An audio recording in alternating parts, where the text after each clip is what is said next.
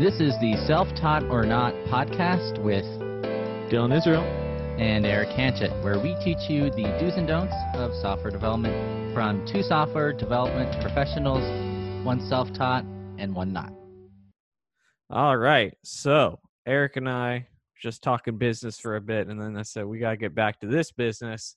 And today we have what Eric has called the smorgasbord episode, where we're going to address some criticism. We're going to talk about some shit we want to talk about that doesn't really dedicate a full episode, but things that we think are important, and probably a few other little things in between.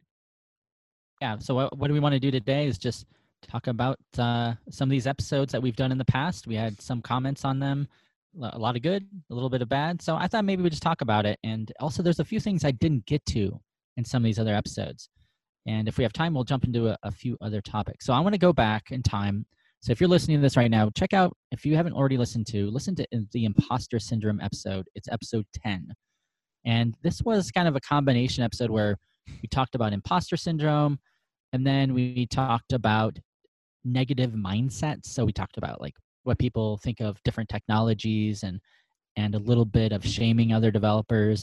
And I think the point we had, and Dylan, correct me if I'm wrong, is that it's okay to have opinions about frameworks you like and you don't like. And that's perfectly fine. But then we kind of draw the line if you're shaming other people. Yeah. And I think I am a little bit of a brash person, and most of the time I'm kidding. But I do think sometimes people get a little bit too, like the fact that we have to even respond to this criticism about people being butthurt about me talking about libraries and frameworks is sort of my whole point of teasing people about this stuff. But I think we should be able to just maybe give our opinions on these things. But again, they're just opinions. That's it. Sometimes if there are facts that go with these things, they'll be mentioned. Yeah. So let's dive in. So I want to start with a comment that I got on the episode. And if you ever want to comment on any of these episodes, we have our Code Tech and Caffeine Facebook group where you can create a post about it, or Dylan on his YouTube channel posts every single episode of the podcast, so you can also comment there. But one of the comments I got was that I think there was people misinterpreted what I said about imposter syndrome. So let me give you guys a little bit of recap. In the episode, I said that imposter syndrome is a debilitating problem that a lot of new developers have. And it's this feeling that you don't belong, that you didn't earn what you have accomplished. And I kind of took a view on that that said, well, maybe the reason that some people are feeling imposter syndrome is because maybe they just have anxiety. And I really think that I didn't word it well. I think I downplayed that what some people really feel. And for that, I apologize. I probably should have said it a little bit more elegantly. And what I was just trying to say is that, and I think Dylan would agree, that we are both very confident people. Like, we are very confident in our abilities. We both believe we deserve to be where we are at in our careers. So sometimes thinking back on where we were when we first started, it's a little bit more difficult. And I think Dylan could probably relate more than me. But when I was first starting, I did have these feelings of imposter syndrome where, you know, I didn't think I was good enough, and the accomplishments that I had, I didn't deserve them. I do think that hard work played a lot into it, that I wasn't, you know, just because I have a computer science degree, I wasn't just given or handed a job. I had to work my butt off. I failed. If you listen to my episode when I was working as doing tech support for a company for a few years, you know, I had to really work my butt off to go to school and work at the same time. And then when I graduated, I lost my job and I had to find a new one. I had just got married. So, you know, I worked my butt off. Computer science degree helped, but it was a lot about me putting the time in. And I did have some of those feelings, but I think a lot of it, the hard work is what pushed me through. I know. What do you think, Dylan? Yeah. So imposter syndrome is an interesting thing, and I think something a lot of people suffer with. And I think specifically about, you know, people like myself who are self-taught, who, when they're getting into the industry, they might think like, oh, you know, and my, you know, I've had a conversation with my girlfriend who's a little nervous to start applying for jobs because she's like, you know, I don't know shit. And there's some truth to that. And there's some apprehension that goes along with it. But I think it's perfectly healthy that that is something that stays in the past. And there are even times now where I think about going back to school. And I think that's related to a bit of lingering imposter syndrome, but there's nothing wrong with being confident in your abilities and trying and overcoming that and thinking that, you know what, I've earned this and I deserve this and I've put in the time and effort to accomplish it. Exactly. Would you say if you are just starting out and you're starting to feel this way, that, you know, you don't deserve the accomplishments that you've gotten, but really maybe the only accomplishment you got was you studied but you haven't gotten that first job?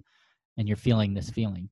Isn't it true though that you really haven't accomplished anything? So this isn't technically imposter syndrome. Maybe the only thing you accomplished is you studied. That's what I was trying to make the distinction of. I don't know. I think a lot of stuff, like one thing that I hate about imposter syndrome is it seems to be this catch-all for like getting it early on in your career.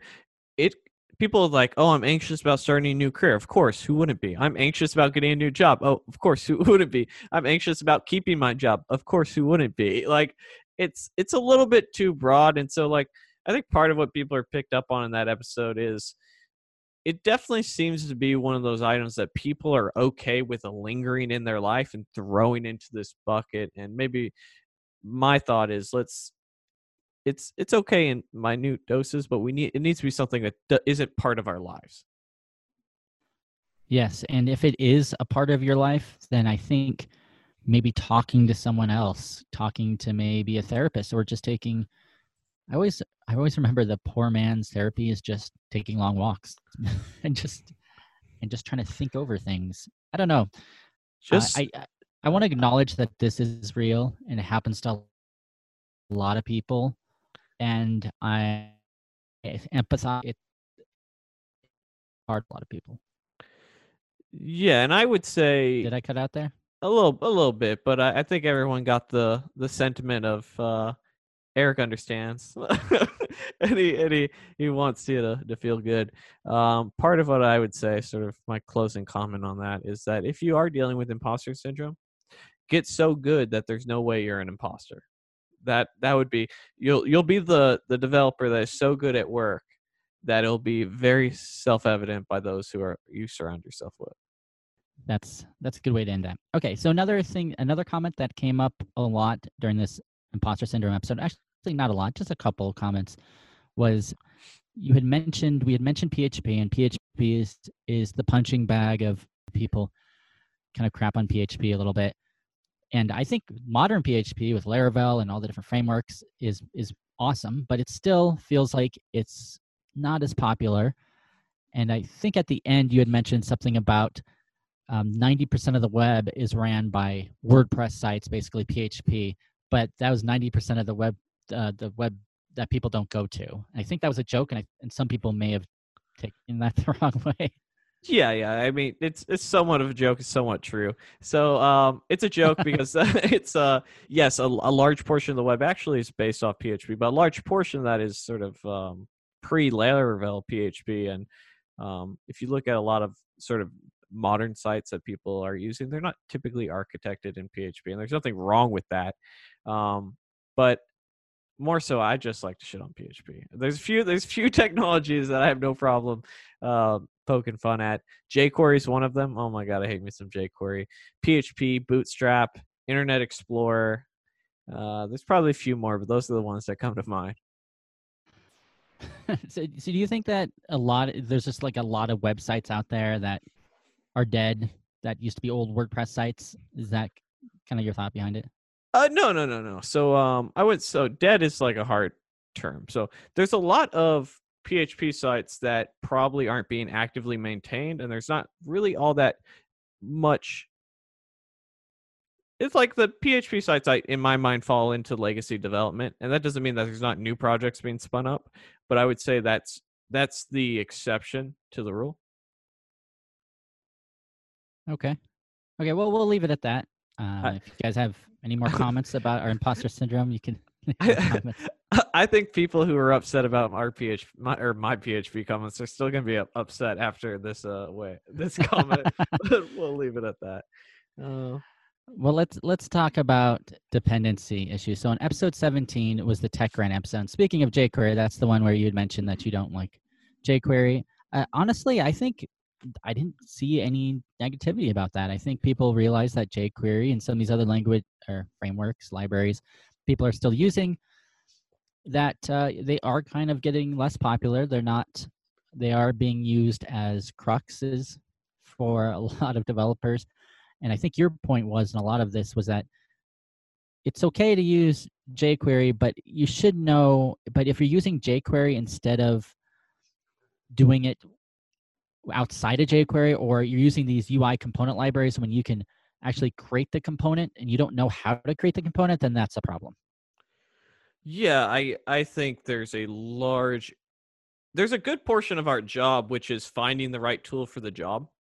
But there's also a good portion of our job where it's actually building that tool. And people oftentimes don't build things enough. And it's kind of crazy because, like, that's what you usually think of when you're getting started. Like, oh, hey, I'm going to build this item. And, there's a little bit of... I guess to summarize, my issue is that developers are being dependent upon libraries rather than fundamentals and core technologies. Yeah, I agree with that wholeheartedly. In fact, you put your money where your mouth is. You're creating a new course where you say, hey, look, I created 100 components. I didn't even use a library. This is how you do it, which is pretty phenomenal. Do you want to plug that?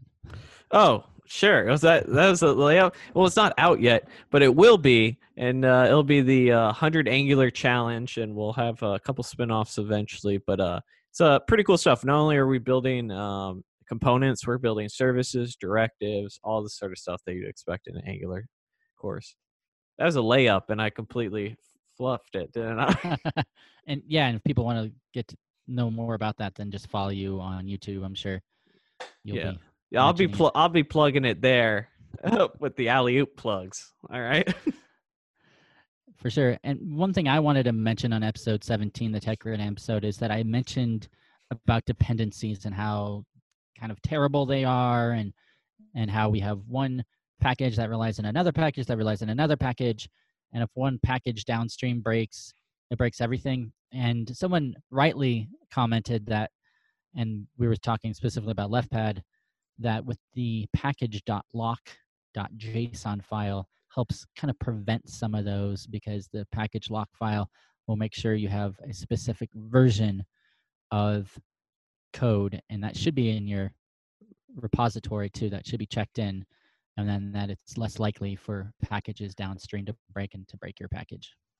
Yeah, I think less likely is the key there, because I've had plenty of times where my package lock has been jacked up and I had to delete that and then reinstall all my dependencies. Yeah. All right. So that's all I want to talk about on episode 17, the Tech Rant episode.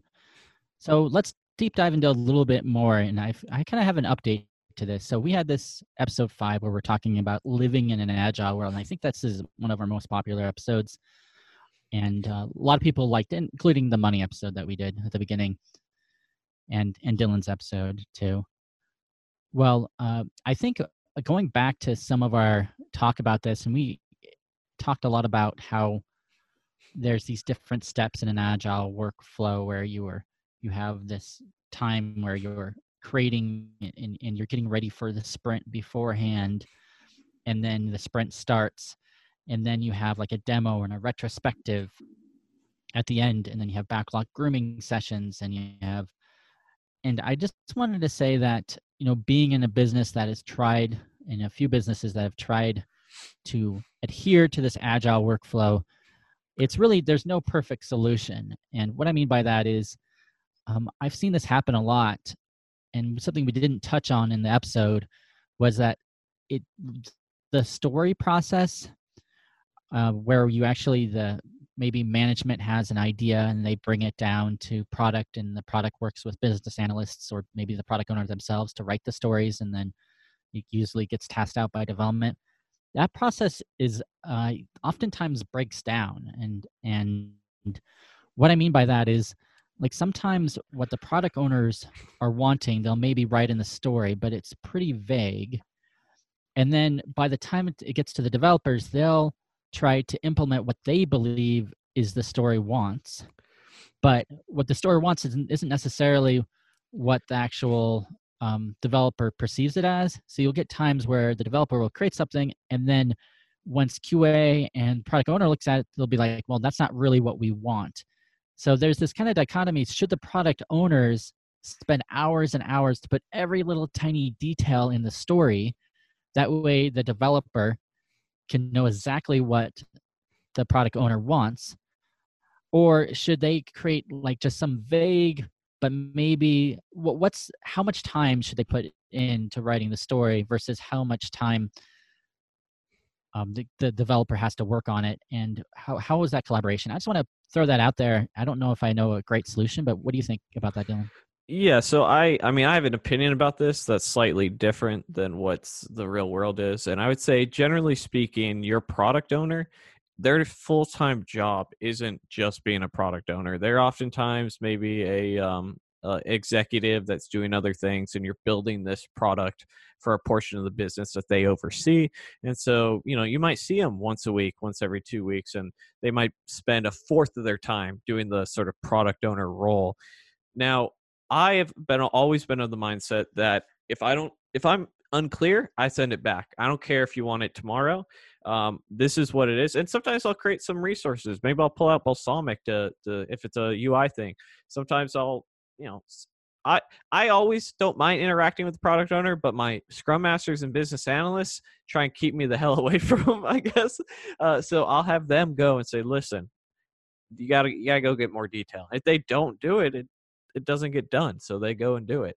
But that's my sentiment. Now, I would like to live in a world where we have product owners who are dedicated 40 hours a week, but I don't necessarily know that is, unless you're building a commercial application where you plan on selling it, which a good portion of developers are building things internally, like for business use that maybe they'll commercialize at some point. But I would say that's probably not the norm. I see. I think I've worked at companies where we had a dedicated product owner, and they work really close with the executive management, but they're not executive management. So there was no, like, you can't contact the product owner. If we had to do a demo, or if I had a question, I would just hit them up on Slack. But I know some organizations, like, the product owner is like a VP or someone really high up, and you're like, ooh, I can't bother them. But at that point, I think that the roles are misaligned. I don't know. What do you think? You think? Well, I mean, I typically would like to go through the business analyst because it's the business analyst that's usually working with the product owner to generate the stories and really, really understand the product. I look at this the product owner is the want. This is what I want, and this is the vision. The business analyst needs to understand the product and be able to communicate that. So they're kind of the middleman. So it's not always that the product owner is unavailable in the sense of like, oh, hey, we don't deal with these peon devs, right? It's more, you know, you could have a product owner that actually manages 3 different products, and they have a limited amount of time. And so like, they can't go into all these details. So I think at the end of the day, I'd like to be able to go and reach out to these people. And I do when I can, when it's appropriate. But I also try not to step a little bit too much on the business analyst's toes, because that it does, in my eyes, fall into their job category a bit. Sometimes in organizations, your product owner is also a product manager, and sometimes those are synonymous. Like the product manager is the same as the product owner. And some, like I've worked at a few places where we don't have business analysts. And so the product owner has to write up the requirements, has to put them in the stories.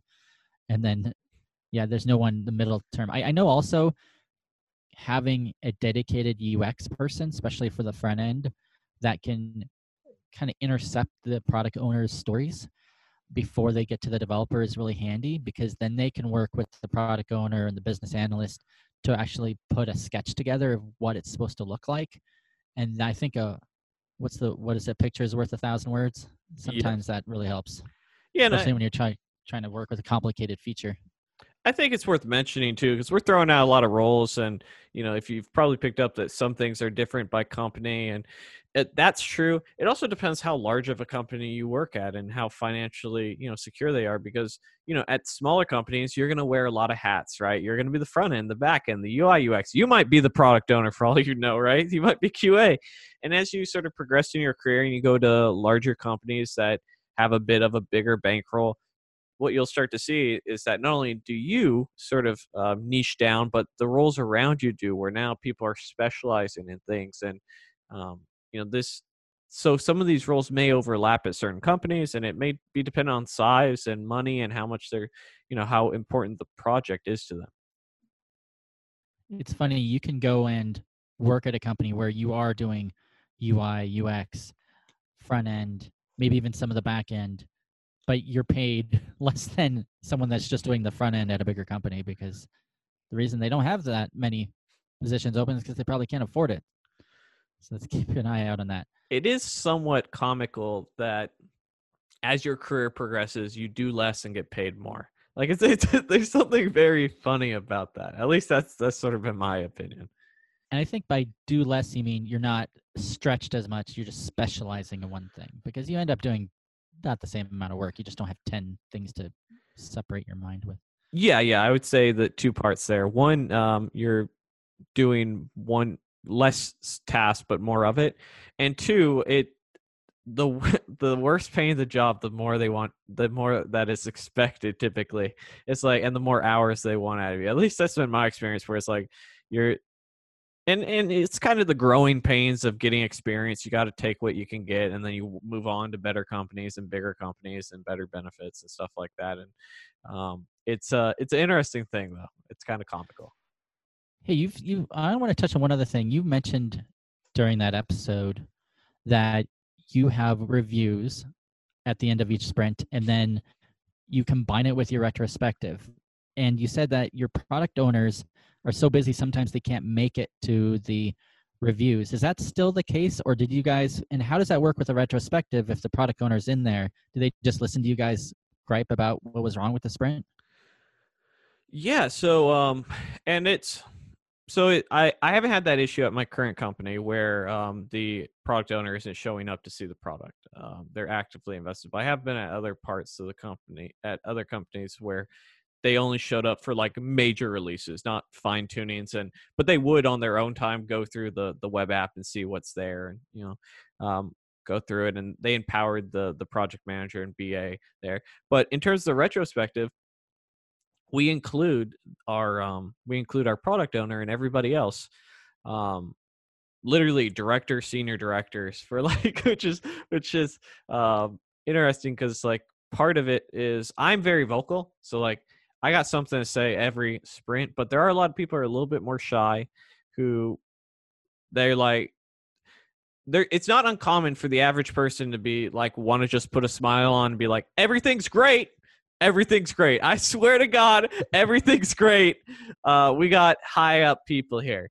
But sometimes people just need to remember, like, they're just normal people like everybody else, and they want to be involved, right? They don't want you to, there's plenty of other people just lying straight to their face. So if there's issues, you need to raise those issues up so that they can get resolved, because they might actually be the people that say, hey, we're going to get this resolved. And one thing that I can say that they have had a hand in was the project that I was on had no testing. I was like, this is going to solve an issue. And I harped on it for about 3 retros. And now our app is at like 60% tested and on its way to be about 90% within the next 3 months. And we have less bugs in production. And so like, if you're not going to tell them, and sometimes it's a little hard because you don't want to send a messenger. That's one thing. And the messenger oftentimes is the project manager, is the business analyst. And if you have opportunities to take advantage of like, no messenger, this is the message. This is the message. There's nothing in between. You should take advantage of that. And I like the idea too of this is speaking up during your retrospectives, but also I think if you have a problem with a particular person, you never call out someone in any of these meetings. At least I don't think you should, but you could bring that up to your manager later. I like the idea of keeping some of these negative things private, but more the general things, what the retrospectives for is for you to get out and talk about the process and what you liked and didn't like about it. Yeah, and we sort of harped on the negative aspects, but that doesn't mean that you can't speak positively about other things, about things that are working well. That's just as important, so that they know to, hey, let's keep doing this.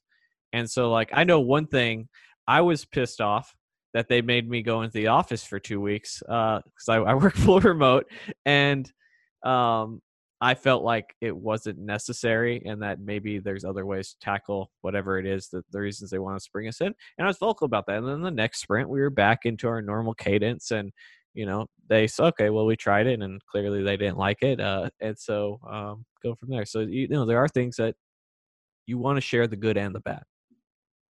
That's a good point. Yeah. A good Scrum Master will start off with, okay, everybody tell me what went right on this sprint. Tell me what went wrong on this sprint. And hopefully the rights and wrongs are equal, or at least you have more rights than wrongs. All right. I think we have harped onto that to death. I want to mention one other thing that I kind of want to talk to you, Dylan. I think this is an interesting topic, is that we briefly touched upon the continuous integration, continuous deployment, and what that means for different teams. And you had rightfully pointed out during the episode that when you have continuous deployment, that's usually you're going directly to master. And I wanted to talk to you about a modification of that and what's worked with some teams that I've worked with. And that is that we still have we still have some tenets of going straight to production, but the way it works is, do you guys use, or maybe previous companies, we're not going to talk about our current companies, but previous companies, did you guys use like the typical Git branching strategy where you have a development branch, a QA branch, a UAT or staging, and then master is production? I've used that at a couple locations. I've also worked at places where you just have branches that get merged into master, and then you choose what build you want to release out into the world. Yeah, so that's what I was going to talk about. You ruined my thunder. Oh, that's another way of doing a CI/CD pipeline that we didn't get to in this episode. Is that what you do? Is you just have this master branch, and everybody pushes to master. And the way it works is master gets promoted to QA. When QA is ready, it gets promoted to your UAT, or sometimes called staging environment, and then that gets promoted into production. And the advantages of that is that you don't have this problem where you have like 5-6 different branches and you're not sure what's in each branch. And then sometimes you'll have a hot fix that has to go through all the branches to get to production really quickly. And sometimes one branch will be off the other branch, and then you have to have these huge merges. And I don't know if you've ever done this where you've had like hundreds and hundreds of pull requests. I did it Friday, like literally, yeah, 2 days ago. Oh yeah. So you had like merge conflict hell, and I think Git, once you have like hundreds of changes or hundreds of pull requests, it has problems. Yeah, and it tends to deal with, like, my issues usually stem from, so some of the, we've done quite a bit of refactoring in our current app, but there is some of that older code that hasn't been touched, but it got touched this time. But then you have 1,000+ lines of HTML that get shifted by 1 or 2 lines, and then you have, boom, you got, you know, hundreds of lines that you're going through and saying, is this right? Did I get this right? And it's just like you go line by line. It's awful. You know what's happened to me recently too is that, I don't know, something happening with my Prettier plugin or the way we set up Prettier in our Angular project. So all of a sudden when I was saving, it wasn't auto-formatting, or it was auto-formatting it slightly different from the other developer. So when we did pull requests, it would be like, oh, there's like these 100 changes in this one file, and all it is just something shifted over because the Prettier didn't save it correctly. That could be editor config. If someone doesn't have editor config in their if you have it in your project, but you don't have the extension, if they're using VS Code, because I've had that same issue, it doesn't actually take effect without the extension. The editor config? Yeah, editor config extension. I don't know if that's the case, but that I've had that issue, and that was what it was for me. Yeah. Good to know. So I was just saying that you could have, and we call this CI/CD, but it's not technically CI/CD, where instead of having a sprint, we're continuously pushing everything to master. It's getting to QA. QA is testing it, promoting it to our UAT or staging environment. And then once product and everything signs off on it, it goes to production. And then we grab the next stuff off the top of the list of the backlog. And so you can get to a point where you have all these automated tests running. Every time you're pushing code, you're pushing multiple code twice a day. You don't have to deal with these branches, and then you're continuously pushing to master. And so that's kind of one technique of doing the CI/CD pipeline. There is some disadvantages if you're working on a big feature and it's in QA and they're not done testing it, but you have another feature that you need to push out, then you can be held up in QA. And there's a couple ways you can get around that. One is using something called feature flagging. We actually looked into this. I was just at AWS reInvent, and there's like a ton of companies that do special feature flagging that'll hook into code in your front end where you can turn things on or off really easily. There's also ways you can roll it your own using config files. You can also roll back changes from QA and push in your changes that you need to get out quicker. So there's a couple of ways of handling that by just having one branch. Yeah, I'm a big fan of feature toggles. I didn't like them at first because it's an extra step in your code, and oftentimes you have to go in eventually and remove the toggles, so there's a little bit of that.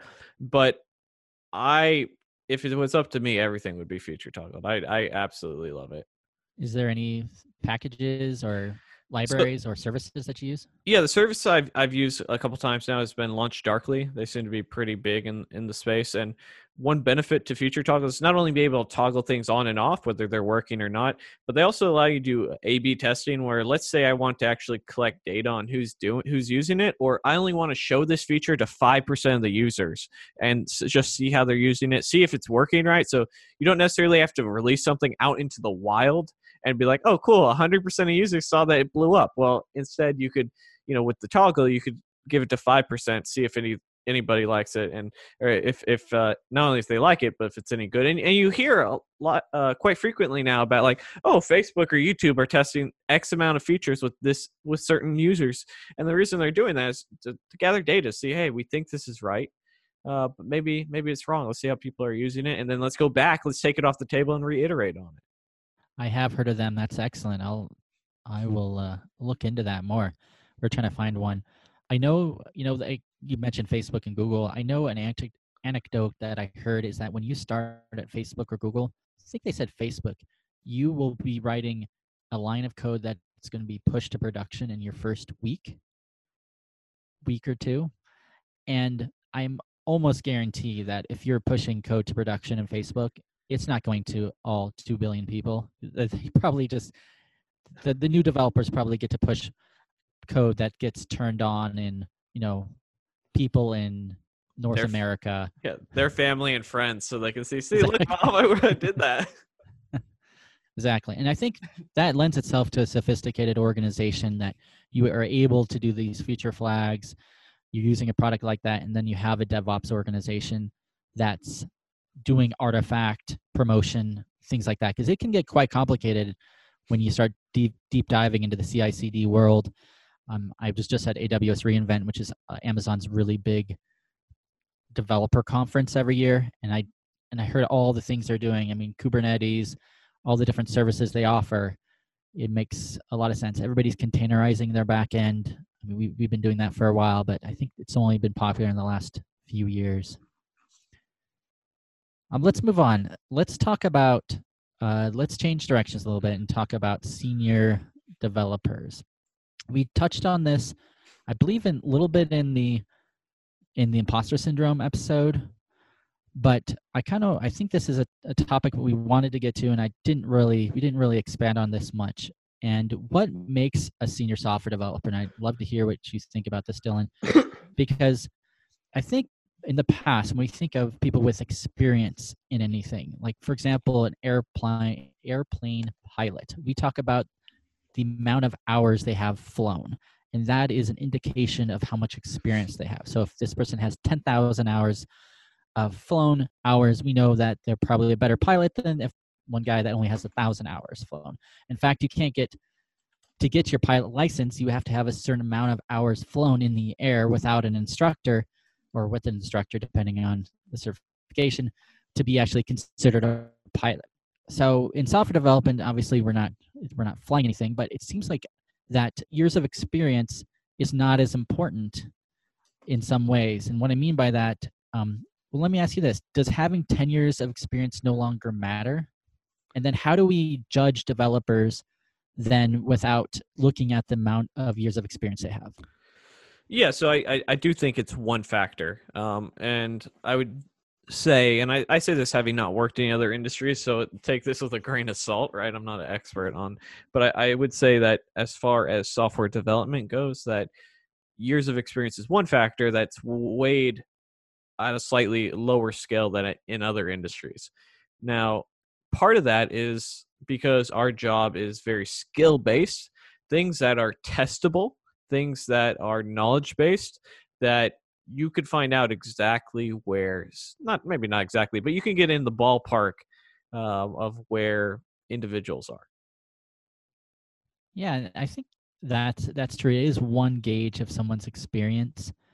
But what I've seen is that there's a lot of junior developers come out, a lot of smart people like yourself that are coming out that have 2, 3, 4 years of experience that now are senior developers.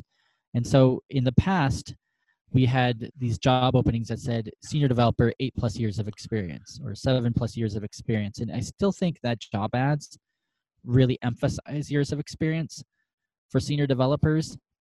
But it seems like it's not black and white that years of experience really equals senior developer anymore. And I think you've said before in the past, Dylan, that you've seen senior developers that are still stuck, or they have the title senior developer, but they're still stuck in that junior or mid-level tier thought process.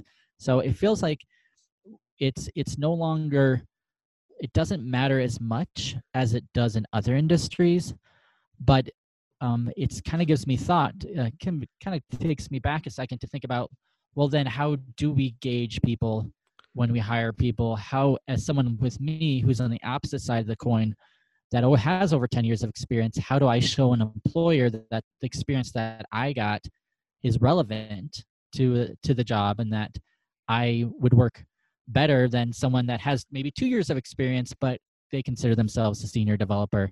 Like how do you rate that? And then if everybody's a senior developer after 3 years, or 4 years or 5 years, how do we judge? How do we pay people? I don't know. It's just kind of an interesting topic that I'm thinking about.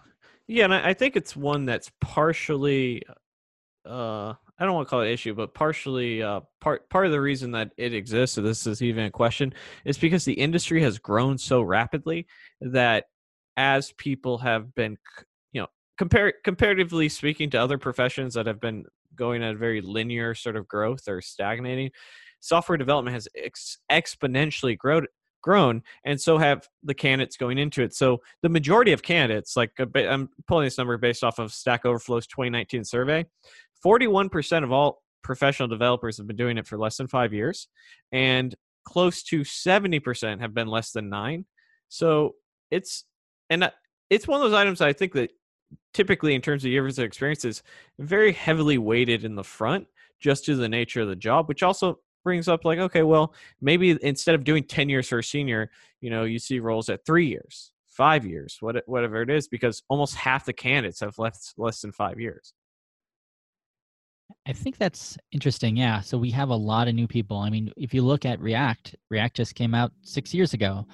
So, I mean, we can't have React developers 10+ years of experience. Although a lot of job openings, they say they're looking for a senior developer, senior React developer. They'll put in caveats that we want 8 years of overall development experience, 3+ years of React experience, 2+ years of Node experience. And that's how they gauge if someone is a senior developer or not. I know when I've interviewed people, we've looked at years of experience and we've weeded out people that don't have enough years of experience as just an indicator that they're probably more junior, which might be unfair to a lot of people that could have easily done the job, but we didn't give them a chance because their resume shows they only had 3 years of experience and we were looking for people for 8+ years of experience. Yeah, and I think every organization judges differently how they're going to evaluate candidates, right? So I personally am willing to give people more of a shot that have less years of experience if they have a track record of learning, which I think is a very important trait to have in software development. And by track record, I mean, I can see through their actions, their GitHub, their projects, whatever it is, that they have actively been attempting to improve, and I can see it. I don't care what they tell me. Like, people tell you, I learn every day. And what I can actually see on my own. But there are other people who, we're not taking anybody that has less than 5 years experience. There are people who say, hey, we're not taking anyone that doesn't have a bachelor's or a master's. And I would say, generally speaking, that sentiment has been going away, where people are willing to consider people that maybe in the past they wouldn't have, if they can, you know, if they have sufficient ways to test their skill. But let's move on to, I think this is going to be our last topic today. And maybe two more topics. We'll see. Gatekeeping in software development. And what I mean by that is that people like to put labels on everyone, and you say, you know, you'd be like, you're a software developer, you're not a software developer. And so I've seen this where we don't want to gatekeep people. If someone just works on HTML and CSS, they're a developer. If you are if you work in Python, you're a developer. But what I'm trying to get at is, should we do some sort of gatekeeping? For example, if you're just starting to learn how to program, are you a programmer? What kind of gatekeeping do we put on this industry at all? Or should we have no gatekeeping at all? And that could also go to having a degree or not, which we used to be a gatekeeper for people getting into this industry, but it's becoming less and less. It's funny. It reminds me of this comment someone left the other day where I don't have a degree, and I oftentimes will refer to myself as a software engineer, and someone's like, you're not a software engineer, you don't have a degree. I was like, just because I don't, and I responded back. I was like, just because I don't have a degree doesn't mean I'm not an engineer. And he goes, they said something along the lines of like, even trash guys can call themselves sanitation engineers if they want, or some shit like that. But it kind of reminds me of that. But so this is what I would say to this is that I don't care what you call yourself.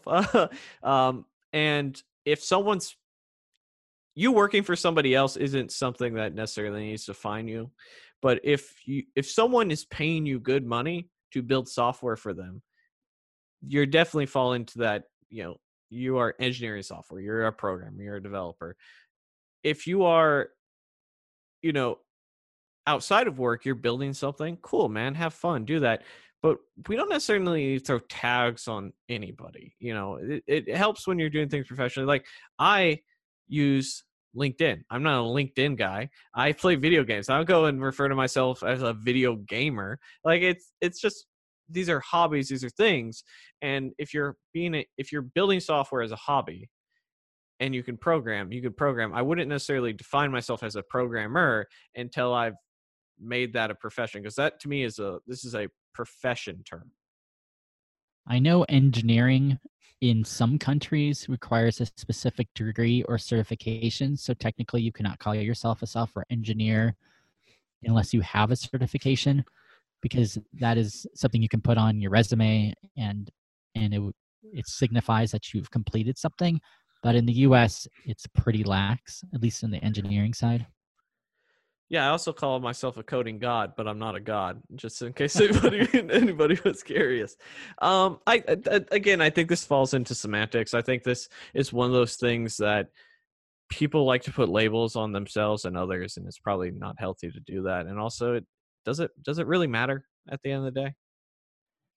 Maybe it's more of a mind shift thing, because once you start thinking you are a programmer, then you start acting more like a programmer. So it's more. What does that mean? What do you mean? No. Like, you write code? Like, yeah, if you're programming, you write code. But what does it mean? You act more like a programmer. Well, we have these labels, and if we like it or not, we identify certain things in our life. So some of us identify as a programmer, some identify as a gamer, like you mentioned.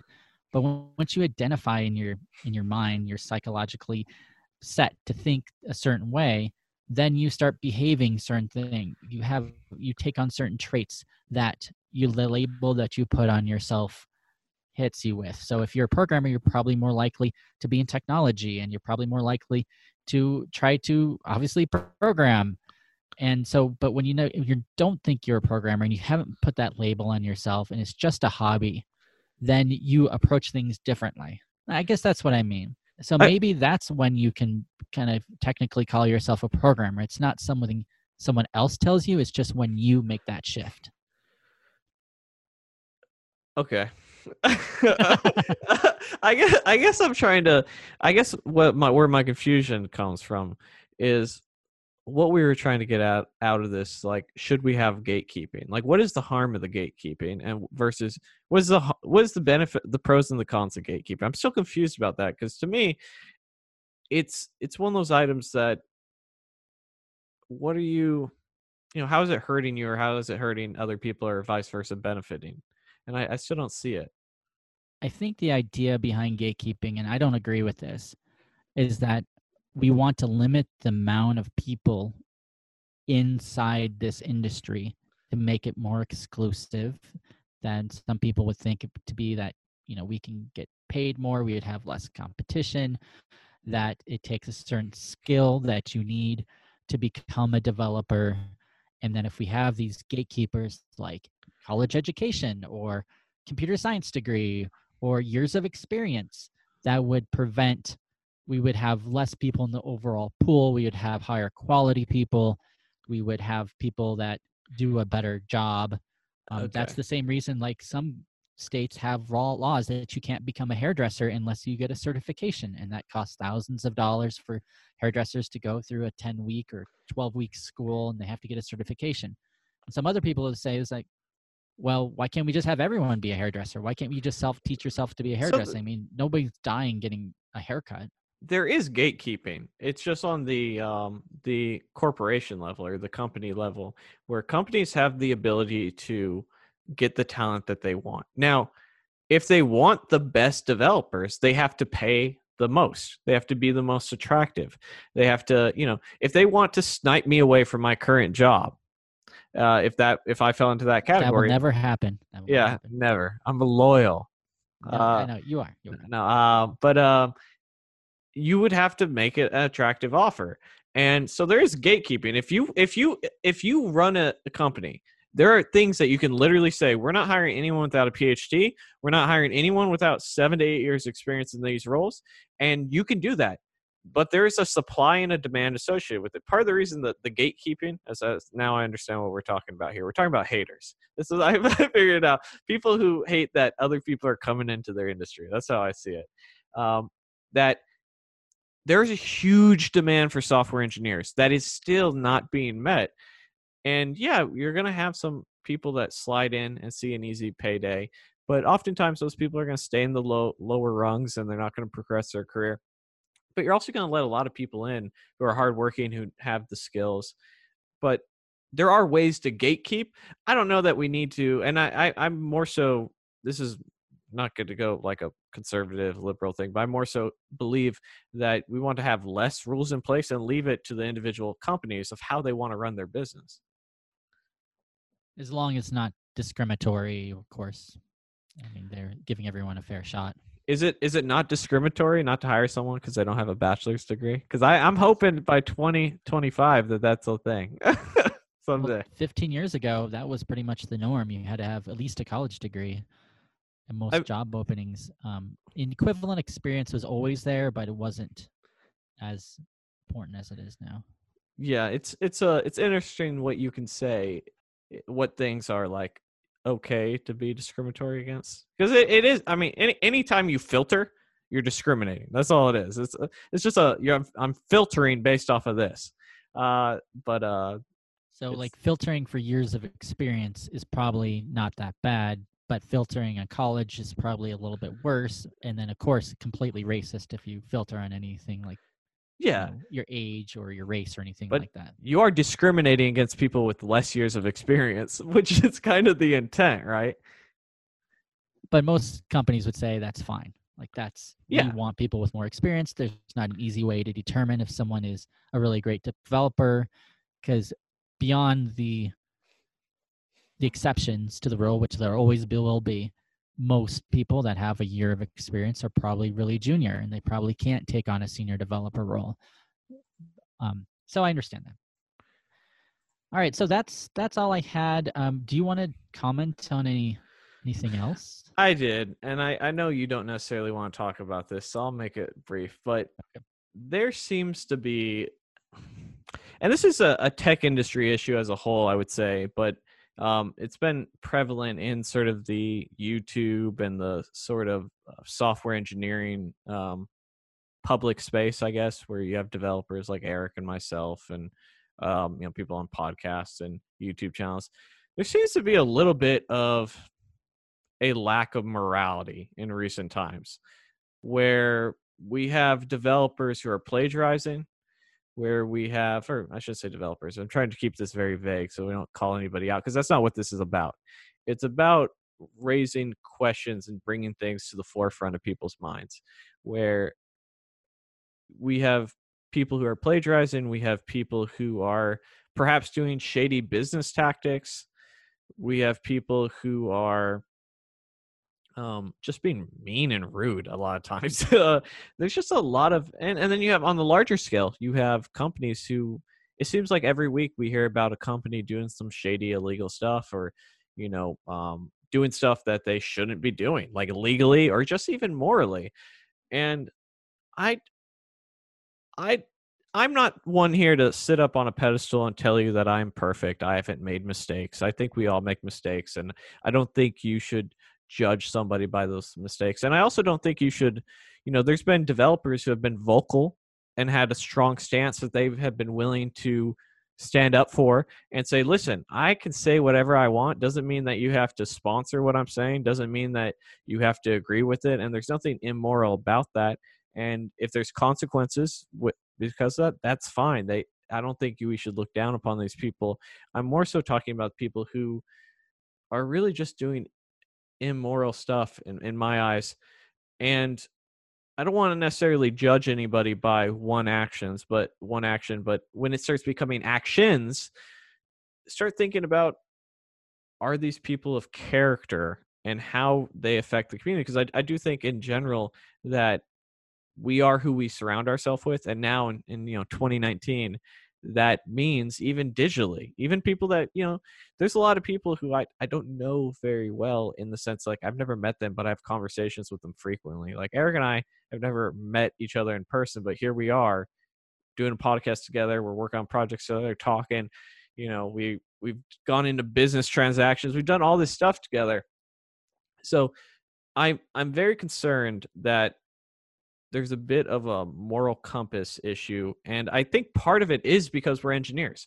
I think as logical people, sometimes we can sit down and we can evaluate the cost of a relationship and weighs the pros and cons. If I hand this in, I do this illegal stuff, what is the cost benefit analysis?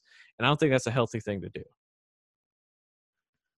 I think it's also just the part of the YouTube drama world that we live in now, where creators call out other creators, where, you know, they know if you say something bad about someone that it will get a lot of views. They know if they create a controversy, they take an idea someone else had, or that could also cause views and bring up your perceived, I don't know, influence.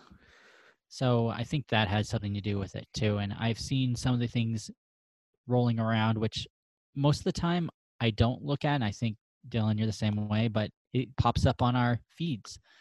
And then all this controversy comes out. I kind of, you know, I like to sometimes, like anybody else, it's like watching a car wreck. You kind of watch it. You're like, whoa, what's happening? What's happening here?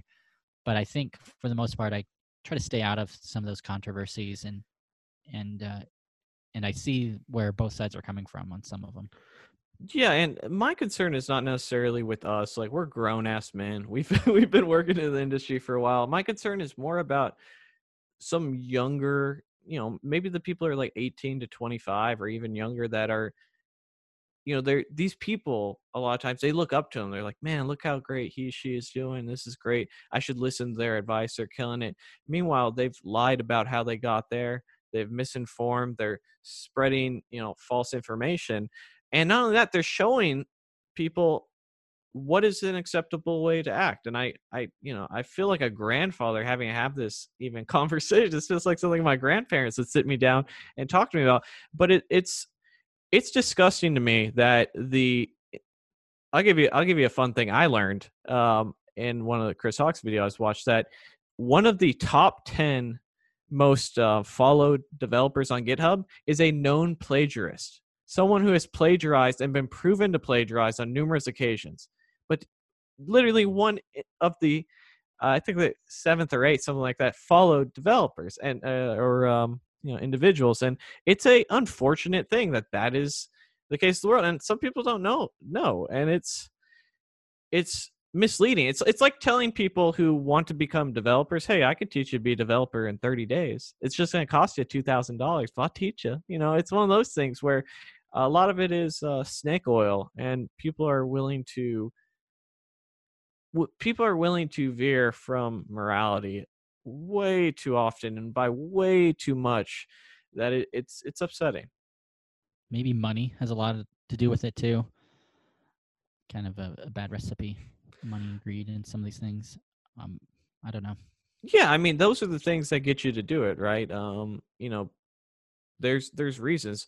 Very few people are just bad for the sake of being bad. They want to get something out of it. They want maybe they like the fame aspect. Maybe they like the money aspect. You know, it's one of those items where there are reasons for these bad choices, but. And again, it's not that I want to call anybody out individually, or that I think there's no redemption, but I do think as individuals, as content creators, as just people who are software engineers and aspiring engineers, that we have to think about what it is that we're doing. And if we're setting an example, we're going to be proud of, right? And that's not going to say we're not going to make mistakes. I've made plenty. But at some point, these things become character defining rather than mistakes. For sure. Do you think some of these things will haunt people in the future, like future jobs, future employment? We're living in the age of social media. Everything you and me say on this podcast, someone could potentially look at one day and not like. I think so, but I also think at some point that a lot of people that we're sort of inadvertently referencing, they have no interest in working in their field anymore. They're much more interested in being YouTubers, and this is sort of the path that they have taken. So this doesn't necessarily care, but it will, for those of you who maybe fall off down the road and they're not making as much money. I can tell you from my channel, and I don't really have a channel that's very spicy, and pretty much everything I've made has been 100% created, or anything I have created, I've given, oh, hey, this is a resource I use and dedicated to that has cost me jobs, just because employers are sometimes wary of someone who puts stuff out into the world, because you're a reflection of their value as well. All right. I think that wraps it up for today. If you guys have any thoughts on anything we've talked about, feel free to check out Dylan's YouTube channel, leave a comment on there, check out our Code Tech and Caffeine, leave a comment there. Let us know. Yeah, make sure you guys leave some comments and share and let everyone know. And I think it's season 2. I think we should make this a thing where season 2, or every season, we do one, like, let's address some criticism. Because I think it makes it, you and I are having a conversation, but so are other people listening to this. Hey guys, thanks for watching. If you want to find more about what I'm up to, go to DylanIsrael.com. And if you want to know what I'm up to, you can check out my website at eric.video. If you haven't already, please leave us a 5-star review on iTunes. It really helps us out. And if you do, you might even be featured on our next episode. Don't forget to check out the website at selftaughtornot.com. From there, you can sign up for a mailing list where we give away free courses and a bunch of cool stuff. And we'll also let you know when the next episode comes out. And finally, if you didn't know, we have a Facebook group. It's called Code Tech and Caffeine. We have over 10,000 members. And you can find the link at selftaughtornot.com. So come join us. We have tons of developers willing to help you guys, mentor you guys. Check it out. Just make sure you go to selftaughtornot.com and check out the Code Tech and Caffeine link. Thanks, and take care.